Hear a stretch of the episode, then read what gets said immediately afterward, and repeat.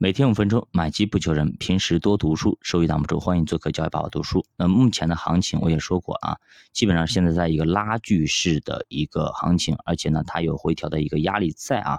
现在多空双方的实力差不太多，那么就看行情怎么样，世界环境怎么样啊，经济怎么样。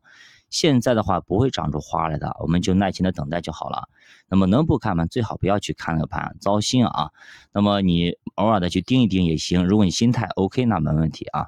那现在这种情况就是我们读书的最佳时机啊，我们充电的最佳时机啊。现在让我们中场休息一下，我们就休息一下，多去看看书，比如说我们目前分享的八十八种股市陷阱，那买来看一看，对不对？比如说那约翰伯格的共共同基金常识还没有看过，赶紧去看一看，补补课啊。就这些这些经典基础性的东西一定要赶紧去补补课，多看看书，比如说那么非暴力沟通啊等等啊，那多去读一读，增强一下呃家庭的关系等等也都 OK 的。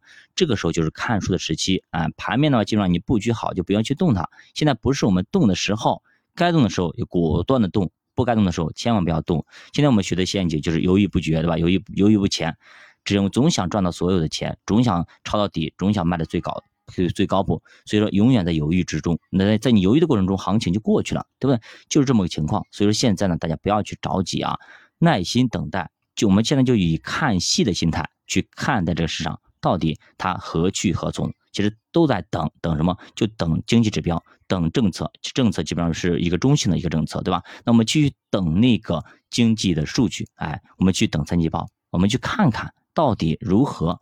那么如果好，那么市场就会给出一个选择；市场如果不好，有可能它继续震荡。那到底如何呢？我们知道天底下没什么新鲜事，是吧？我们看历史我们就知道了，对不对？它熊了那么那么久了，它总会要抬头的啊，跌久了总会涨的，涨久了总会跌的，就是这样一个简单道理。但是很多人还是不懂，觉得这次不一样了，这次不一样是市场上最贵最贵的一句话。教爸读书陪你一起慢慢变富，下期再见。